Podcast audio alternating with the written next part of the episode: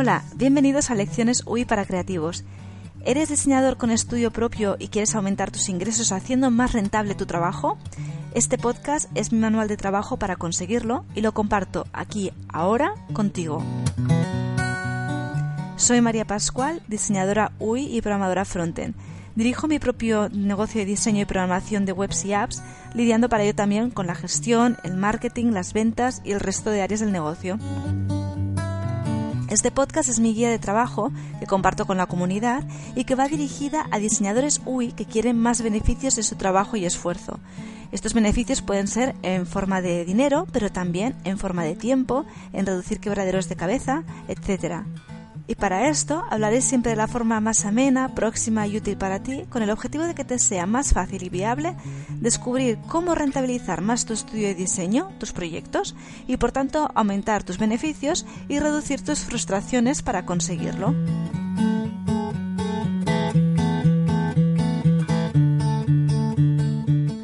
Hola, bienvenidos y bienvenidas al episodio número 13, Cómo elegir a tus clientes para que tu estudio de diseño fluya, dentro del podcast Lecciones UI para Creativos. Cuando empecé a trabajar por mi propia cuenta, solía pensar que cuando eres autónomo en vez de trabajador por cuenta ajena, dejas de tener un único jefe para tener varios, uno por cada cliente que tienes. Yo realmente lo vivía así. Trabajaba como si cada uno de mis clientes fuera mi jefe Escuchaba a los clientes y buscaba complacerles y darles todo lo que me pedían. Después de diferentes experiencias con clientes de muchos tipos, de leer algunos libros y manuales y de diversas conversaciones con otros profesionales del sector, me di cuenta de que esa afirmación sería realidad siempre y cuando trabajara con la mentalidad de freelance que vende sus horas al servicio de cada cliente. Sin embargo, la mentalidad ganadora para mí no era esa, sino la de crear un negocio. Hoy no, me quiero extender con esta diferencia entre ser freelance o tener un negocio propio, porque en este mismo podcast, en el episodio 6, El mito del diseñador emprendedor, y en el 7, Conviértete en un diseñador emprendedor con un negocio que funciona, ya hablé sobre esta diferencia y cómo crear un sistema para poder tener tu propio negocio. Si no lo habéis escuchado todavía, os invito a hacerlo en maria-pascual.es barra podcast. De lo que me gustaría hablarte hoy precisamente es que una vez me di cuenta de que tenía que crear un sistema sobre el que construir el negocio, también vi claro que los clientes eran una pieza clave de ese sistema. Que puedes pensar, obviamente María, que los clientes son una pieza clave. Sí, pero a veces se nos pasa por alto o damos por hecho que los clientes son una pieza externa de nuestro sistema, como si nosotros no tuviéramos nada a hacer sobre ella, no tuviéramos ningún poder, ninguna acción a hacer en esa, en esa pieza. Por eso hoy vamos a hablar precisamente sobre los clientes y cómo elegirlos, que es donde nosotros tenemos margen de maniobra, donde nosotros podemos hacer algún tipo de acción y conseguir que esta pieza externa no sea tan incontrolable. Lo que buscamos pues es que los clientes encajen en tu negocio. Así tendrás clientes con los que te entenderás, es decir, los podrás satisfacer, mientras que tu negocio se mantiene e incluso puede crecer. Para ello hablaremos sobre cuatro puntos.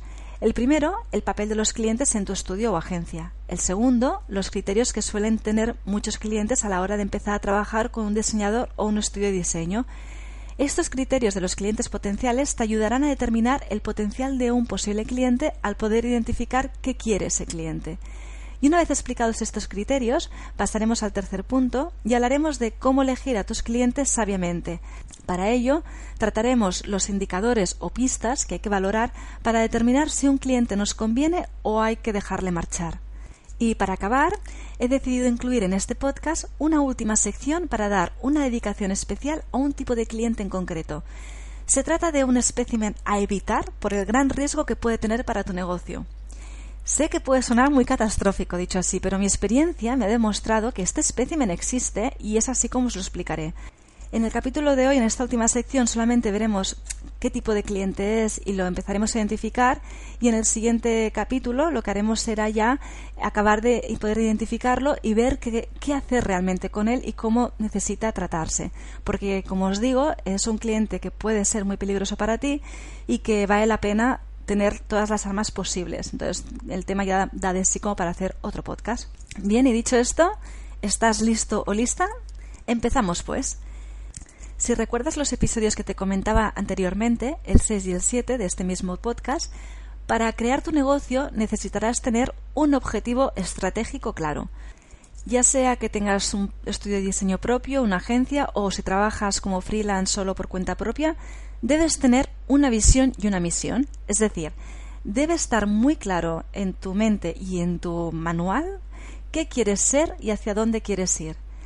A simple vista puede parecer que se trate solo de meditarlo y una vez está claro, aplicarlo en tu sistema mediante tu manual de operaciones. Así pues, una vez lo has meditado y decidido, puede que te imagines cómo vas a hacer los próximos proyectos, con qué estilos, estrategias de comunicación visuales, etcétera, quieres trabajar, cuál quieres que sea tu estilo visual identificativo, etcétera. Pero la realidad es que esos proyectos que realizas y que esperas que puedan llevar a tu negocio hacia donde tú quieres, no son realmente tuyos, son de tus clientes.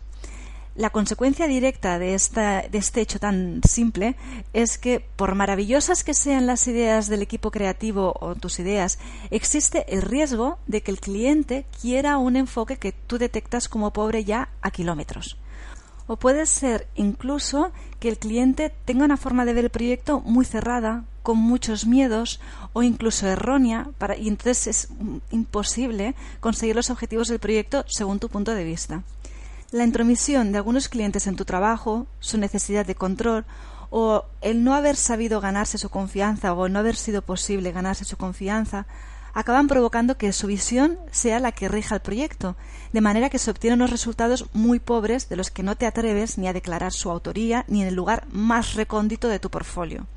Y haces bien de decir, o sea, ya haces bien al no decir esto lo he hecho yo, porque probablemente si lo hicieras, si dijeras ese proyecto del que no me gusta nada, del que casi me avergüenzo, lo he hecho yo, y lo, lo pones en tu portfolio y lo publicas, seguramente ese hecho atraería a más clientes que estarían buscando proyectos con resultados similares al de ese proyecto, del que tú ya no quieres ni oír hablar.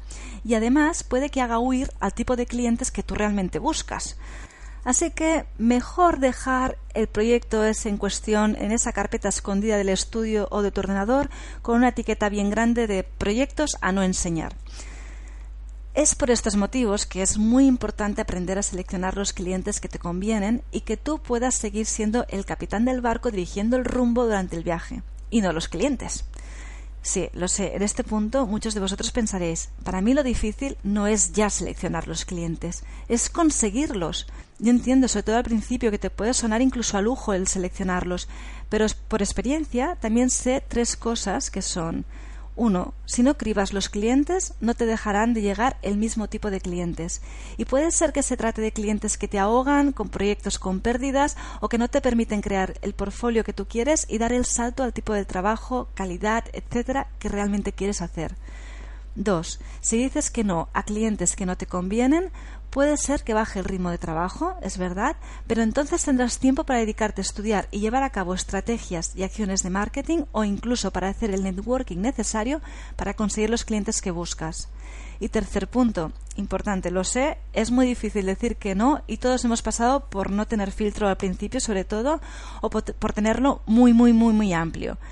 Mi experiencia en esto es que Tienes que ser fuerte y un poco arriesgado y decir que no a los proyectos que no te convienen. En, todos entendemos que hay un momento que a veces dices, es que si no me entraste dinero yo no llego a final de mes o ahora mismo necesitamos, sí, pero sé consciente de estos tres puntos cada vez que dices que sí a un proyecto que no te conviene. Porque puede, que puede ser que te esté haciendo perder más lo que realmente te está trayendo inmediatamente. Es un poco la frase de pan para hoy, hambre para mañana. Hay que vigilar porque muchos de estos proyectos parecen realmente un posible dinero al, que dices que no. Pero mi experiencia es que cuando te hueles que no te conviene el proyecto y lo aceptas, en vez de ser un income que entra, se acaba convirtiendo en pérdidas o problemas que te absorben la energía y acaban afectando al resto del negocio. Las pérdidas son dobles. Por un lado están las horas de más o gastos que tienes que sufragar, equipo, etcétera, pues porque el proyecto se ha ido de madre, etcétera. Y por el otro lado están las pérdidas debidas a los clientes y el proyectos que has dejado de conseguir por el tiempo que te ha robado ese proyecto. El primer paso para poder hacer esta selección de forma adecuada, esta selección de clientes de forma adecuada, es invertir tiempo en reconocer el potencial de cada cliente, es decir, Saber si encaja en el perfil de tu cliente objetivo, hasta dónde pueden llegar los proyectos con él, a dónde te puede llevar trabajar con él, etc. Este análisis previo es muy útil tanto para ti como para el cliente, porque tal y como lo hemos explicado hasta ahora parece que es como una, una cosa unilateral, ¿no? Desde un lado yo digo, no, tú no eres un cliente objetivo, eh, adiós muy buenas, y a lo mejor tú querrías trabajar conmigo, pero no, no, no, no. Y no es así, no es que tú te quites de encima a gente de estas maneras, sino que en verdad es, una, es como un favor mutuo que se hace en verdad, porque si no es tu cliente objetivo, probablemente tú tampoco eres su proveedor objetivo, o sea, tú tampoco le convienes. Así que decirle que no, en verdad, puede ser un ahorro de tiempo y esfuerzos para ambas partes. Entonces, para poder valorar el potencial del cliente, para hacer este análisis inicial y tomar decisiones, hay que poder determinar muy bien qué quiere el cliente. Esta es precisamente una de las preguntas más complicadas. Deberás plantearte qué quieren los clientes que llegan a ti y no solo eso, sino también qué quiere tu cliente objetivo. Si sabes responder a esta última pregunta rápidamente y de forma concreta, te felicito. Tienes muy claro tu cliente objetivo. Si no, tranquilo, tranquila, sigue pensando y analizando tus proyectos y clientes. Si además encima puedes responder a esta pregunta que lo que quieren los clientes que llegan a ti encaja con el perfil de cliente objetivo, bueno, ya te refelicito, porque quiere decir que has conseguido contactar y conectar con tu cliente objetivo, que entiende que lo que ofreces es lo que quiere y necesita, y está satisfecho con los resultados, por lo que te recomienda a otros y vuelve a ti cuando lo necesita. Si este es tu caso, vete hoy mismo a celebrarlo si no lo has hecho ya, porque en realidad, porque de verdad esto es un gran mérito. En fin, aunque lo tengas muy claro, para cada nuevo proyecto que se te plantee, igualmente tendrás que pararte a pensar, ¿qué quieres de cliente?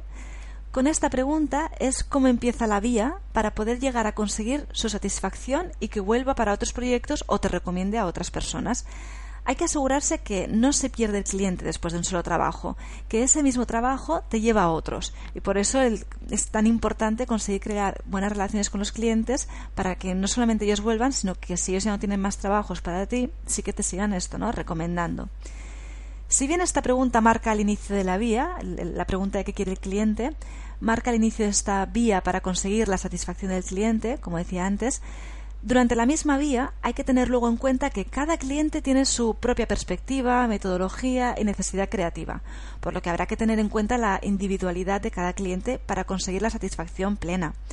Sin embargo, hay un grupo de prioridades que suelen compartir muchos clientes cuando trabajan con un estudio de diseño y que suelen estar presentes también al hacer un proyecto web o app. Creo que pueden ayudar y por eso he pensado pues, incluir este apartado para compartirlos con vosotros. Se trata de siete puntos que vamos a ver ahora mismo y que pueden ayudarte a la hora de llevar a cabo cada proyecto para tener una buena relación con el cliente y para conseguir que esté satisfecho con los resultados. El primer punto es que los clientes quieren un trabajo creativo excepcional. Este es el punto en el que muchos diseñadores se paran, piensan, si hago diseños únicos e increíbles que marquen tendencia, seguro que el cliente quedará tan satisfecho que me recomendará. Y seguro que otros lo ven también. Y seguro que entonces me llegan nuevos trabajos. Y no paran de contratarme para nuevos proyectos súper interesantes y puede ser que de aquí ya del salto a trabajos internacionales. Y tal, tal, tal. Cuidado porque este pensamiento es el cuento de la lechera de toda la vida. Y si bien es verdad que sin diseños de alto nivel no vas a destacar, te invito a que sigas escuchando para descubrir que el destacar a nivel de diseño no es el único criterio que valorará tu cliente. Y debes tenerlo en cuenta, que si te paras aquí, te puedes estar quedando corto, aunque te parezca mentira. El segundo aspecto para muchos clientes es que quieren sentirse parte del proyecto, o sea, del proceso creativo. Como puedes imaginarte, las habilidades de comunicación del project manager o las tuyas, si es que actúas como tal en tu trabajo, son, por tanto, una de las prioridades de los clientes. Esperan, pues, que se les informe de la evolución del proyecto, que se respondan los mails en tiempos razonables y que se planee tiempo al inicio del proyecto para las reuniones o conference calls que el estudio crea oportunas, etc. Atención al tema de las reuniones. Hay muchos clientes muy razonables en este punto, pero en mi experiencia me he encontrado con que algunas personas son control freaks o tienen mucho tiempo libre y están aburridas y les gustaría que fueras cada dos por tres a su despacho para una reunión de control o para mostrar cambios. Esto es una pérdida de dinero y tiempo para el estudio muy importante. Una solución en estos casos es que las reuniones extras de las planeadas por el estudio al inicio del proyecto y que por tanto no están contempladas en el presupuesto del proyecto tengan un coste aparte. Cuando esto se hace así, De repente, los control freaks se dan cuenta de que, oye, no necesitan tanta reunión tampoco, ¿eh? Y los que tenían tanto tiempo libre empiezan a estar más ocupados. Así que te quitas el problema de encima. Por cierto, hablando de reuniones, la verdad es que es un tema que da mucho de sí, por lo que ya hablaremos en un próximo capítulo sobre estrategias que creo que podrán serte de gran ayuda. El tercer punto en la lista de cosas que los clientes esperan de ti es que, o del estudio, vamos, es que los clientes esperan siempre profesionalismo por, por tu parte, por parte del estudio o de la agencia. Asegúrales que la inversión en tu estudio vale la pena actuando siempre de forma profesional. Esto es crucial, especialmente cuando un proyecto tiene problemas ya de partida con el briefing o cuando un proyecto empieza a torcerse. Para mantener tu profesionalismo, una regla básica es no escudarse siempre culpando al cliente. Puede ser que haya habido errores por parte del cliente, pero tiene que haber habido una respuesta profesional por parte del cliente. No estoy diciendo que no puedas decir esto no, esto es culpa de que el cliente hizo tal, tal, tal. Lo que digo es no puedes quedarte aquí en decir ah, como es culpa del cliente, pues nada. Por ejemplo, imagínate un cliente con el que el proyecto se ha demorado mucho respecto a lo pactado inicialmente. Tú sabes bien que las demoras han sido causadas porque él tardaba semanas o incluso meses en dar feedback o aprobar decisiones que le implicaban a, él o que solo podía tomar él. Es decir, él ha sido el cuello de botella. Una opción para evitar problemas para estos casos es, durante el proyecto, hacer todas las comunicaciones vía escrita. En otras palabras, durante el proyecto se escribe un email al cliente cada vez que se le pide feedback, que confirme una decisión o para lo que sea y cuando hay retraso en su respuesta, se le envían emails después para recordarle que seguís a la espera. Por ejemplo, pues a cabo de X, tú te lo pones en la agenda. Si en X días, yo creo que en tres días debería poderme dar respuesta por lo que hablamos al principio del proyecto, o en cinco días, pues yo me lo apunto. Pues a los tres días no me ha dicho nada, eh, tendré que enviar una comunicación aquí. O incluso, si creo que es un cliente un poco especial, a los tres días y a la semana, por ejemplo. Lo que tú veas depende del caso. Pero como os decía, siempre todo por escrito.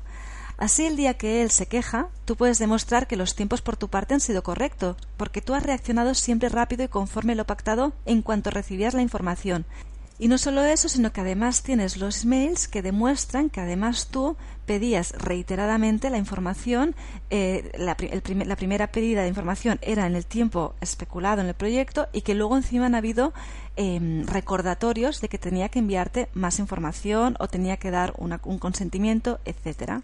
Así queda claramente plasmado que el problema no ha sido por tu parte o por parte del estudio de la agencia, y se puede argumentar de forma tranquila y con la seguridad de que por tu lado el trabajo se ha hecho correctamente. Por otro lado, también hay que considerar que algunos proyectos empiezan con dificultades de partida, un presupuesto muy limitado, insuficiente tiempo para llevarlo a término, etc.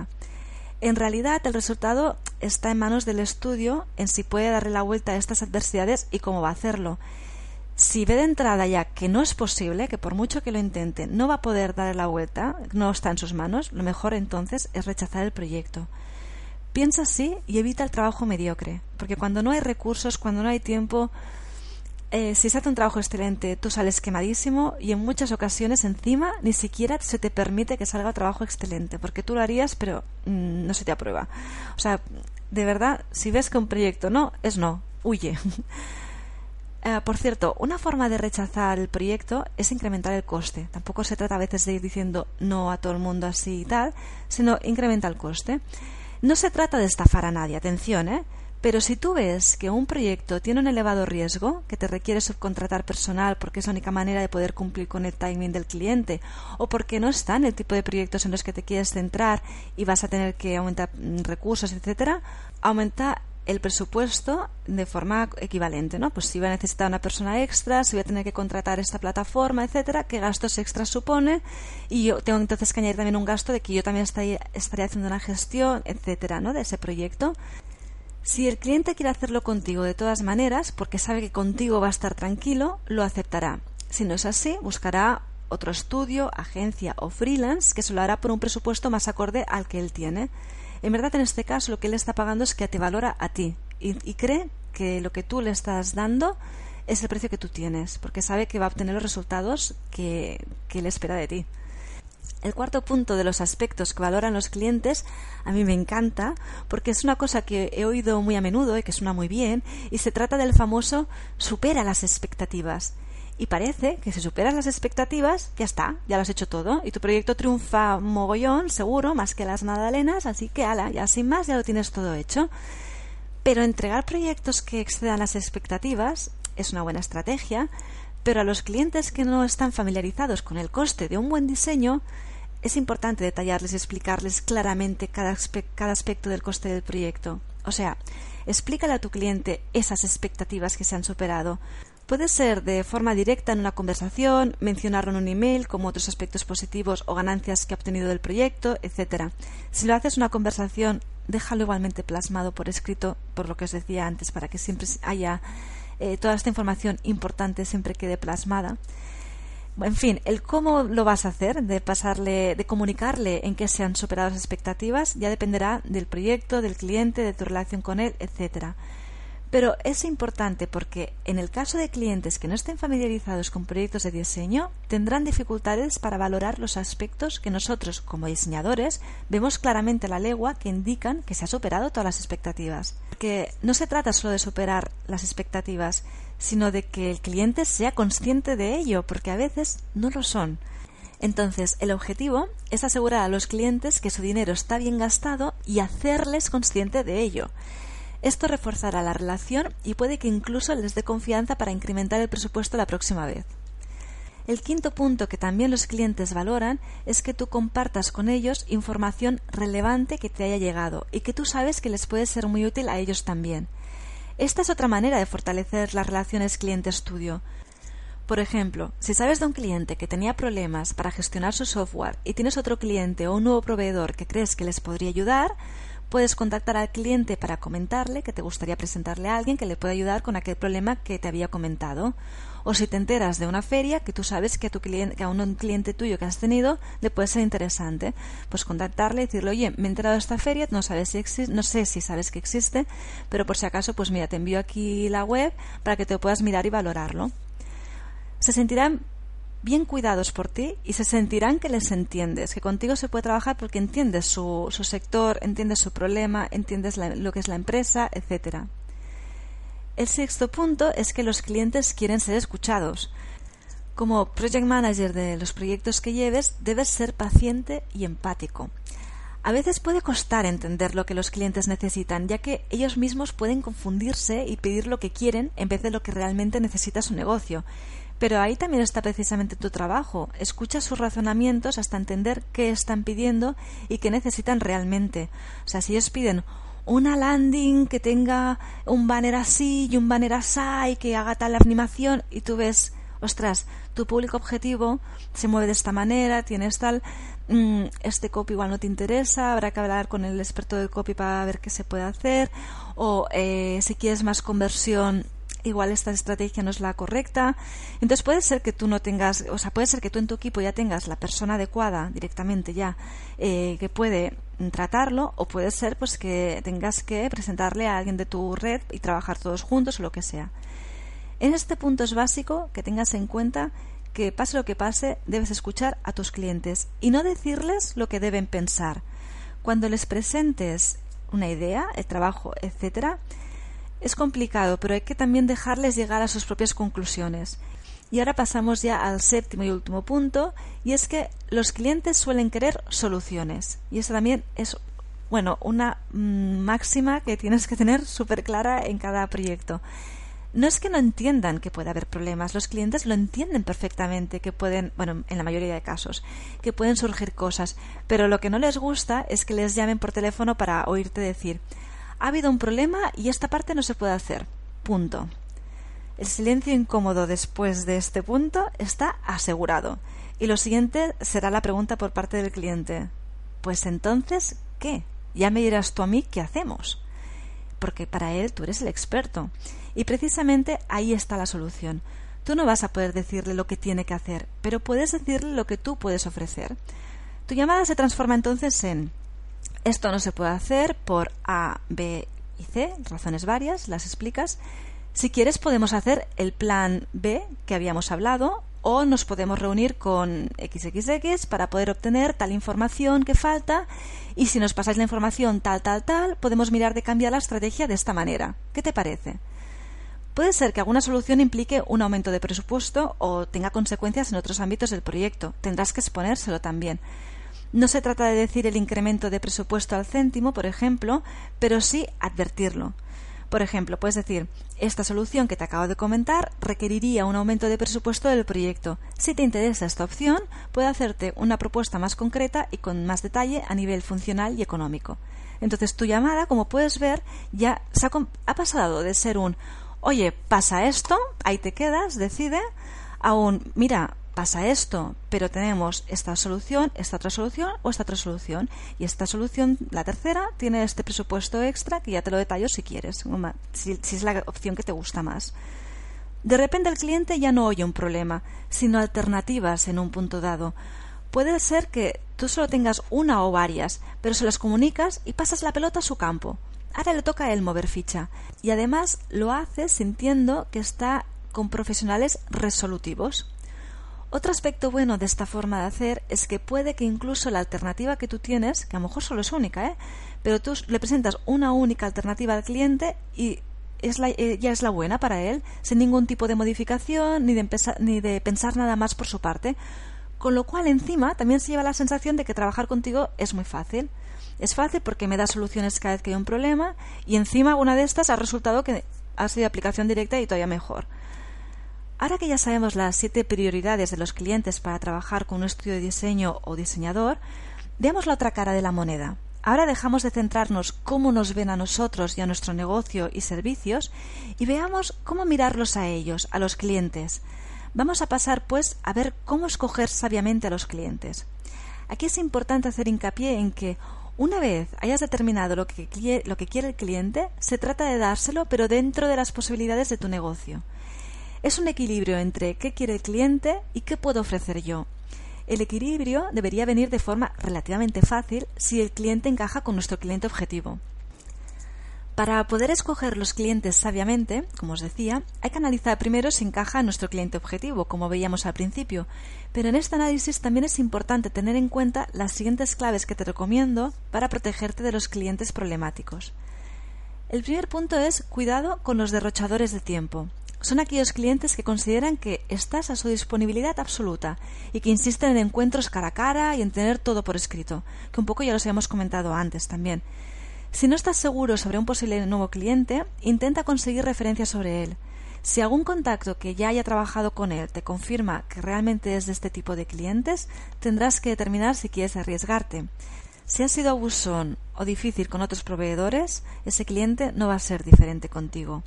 Si después de pensarlo bien decides que, pese a todo, el cliente te interesa, te recomiendo que añadas o que tengas esta partida de riesgo del proyecto, que no se te ocurra ni eliminarla y si no la tienes, añádela.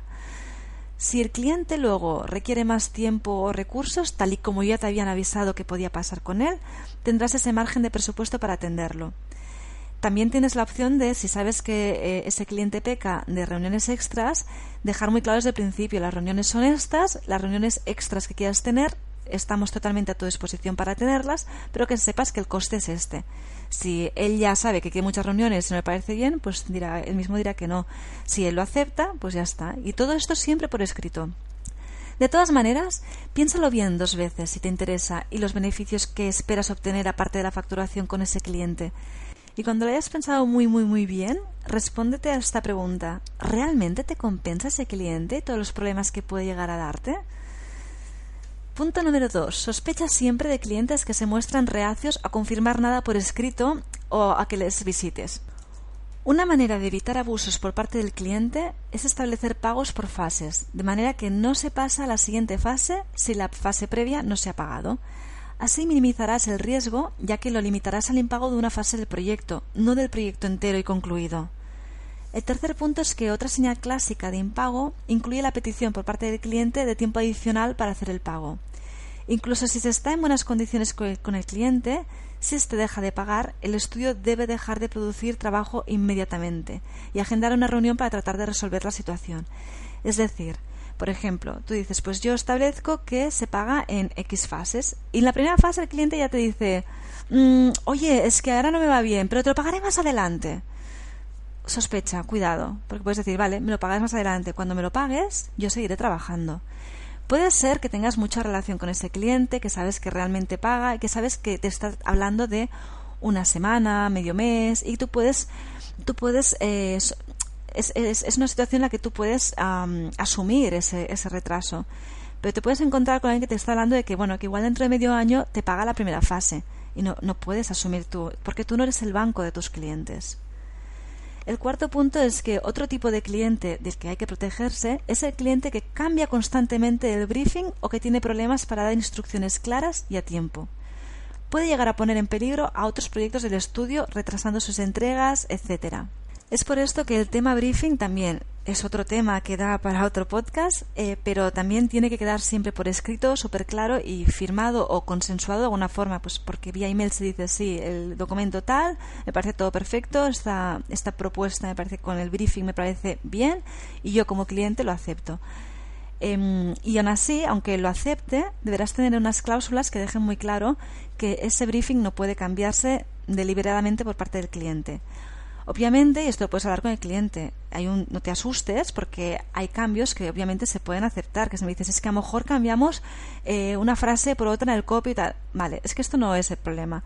El problema es cuando tú dices que quieres una página que sea así, así, así, y cuando ya está, ya estamos diseñándola, incluso acabando el diseño, me llegas y me dices, no, ya no es una página así, así, hemos cambiado el objetivo de la web, queremos que sea de esta otra manera, queremos combinarla con este otro negocio que tenemos aquí porque lo hemos fusionado en uno, entonces, alto esto es otro proyecto.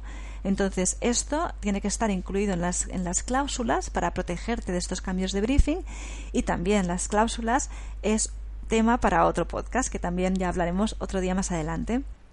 El quinto punto de la lista es que nunca debes permitir a un cliente exigente que te impida buscar nuevo trabajo.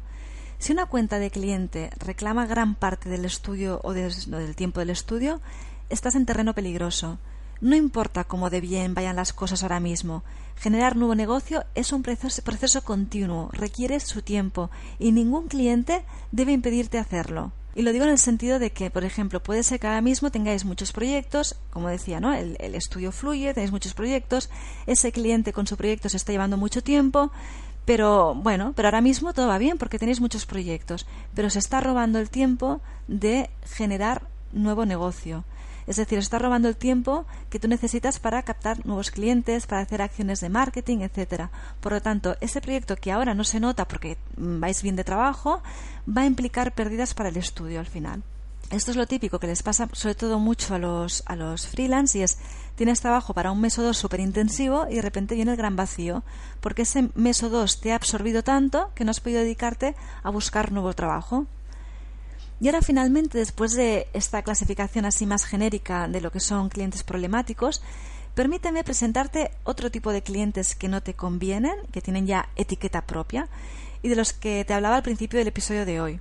Son clientes a evitar, aunque te pueda parecer de entrada que vale la pena arriesgarse. Se trata de los clientes cierra estudios. Los llamaban así dos diseñadoras que conozco y creo que realmente acertaron con el nombre, así que, si me lo permiten, lo acuño en este podcast hoy también. Los clientes cierra estudios son ese tipo de clientes que piensan que exprimiendo hasta lo impensable a sus proveedores salen ganando. Es un poco como que van de duros. Aunque, aunque tengan una máscara que parece que no, ¿eh? La realidad es que la apuesta yo gano, tú pierdes nunca se la cuenta. Al final se convierte en un yo pierdo, tú pierdes pues este tipo de clientes acaba perdiendo también a sus proveedores. Y es que de lo que no se dan cuenta, o sea, de lo que, lo que un cliente cierra estudios no ve, es que encontrar buenos proveedores es complicado. Puede exprimirlos una vez, pero a la siguiente ya no. Normalmente a la segunda o a la tercera como mucho el proveedor dice basta y se va y puede que incluso ese proveedor recomienda a otros profesionales de su sector que sean amigos suyos, porque al final el mundo es un pañuelo y nos conocemos muchos, pues puede ser que les recomiende que no trabajen con ese cliente, por lo que les saldrá caro experimentar con otros porque no serán tan buenos. Acabarán yendo a personas pues más junior, etcétera, porque los que están súper mm, conocidos en el sector pues se están recomendando entre ellos que no trabajen con ese cliente. Y aquí, si me lo permitís, dejadme deciros que mi máxima en la vida y en el trabajo es vivir con paz interior, por lo que creo que vale la pena tratar a los demás como deseas que te traten a ti, partiendo siempre del respeto y, obviamente, considerando que los demás también merecen tener un buen sueldo, aunque los clientes cierra estudios no se lo crean.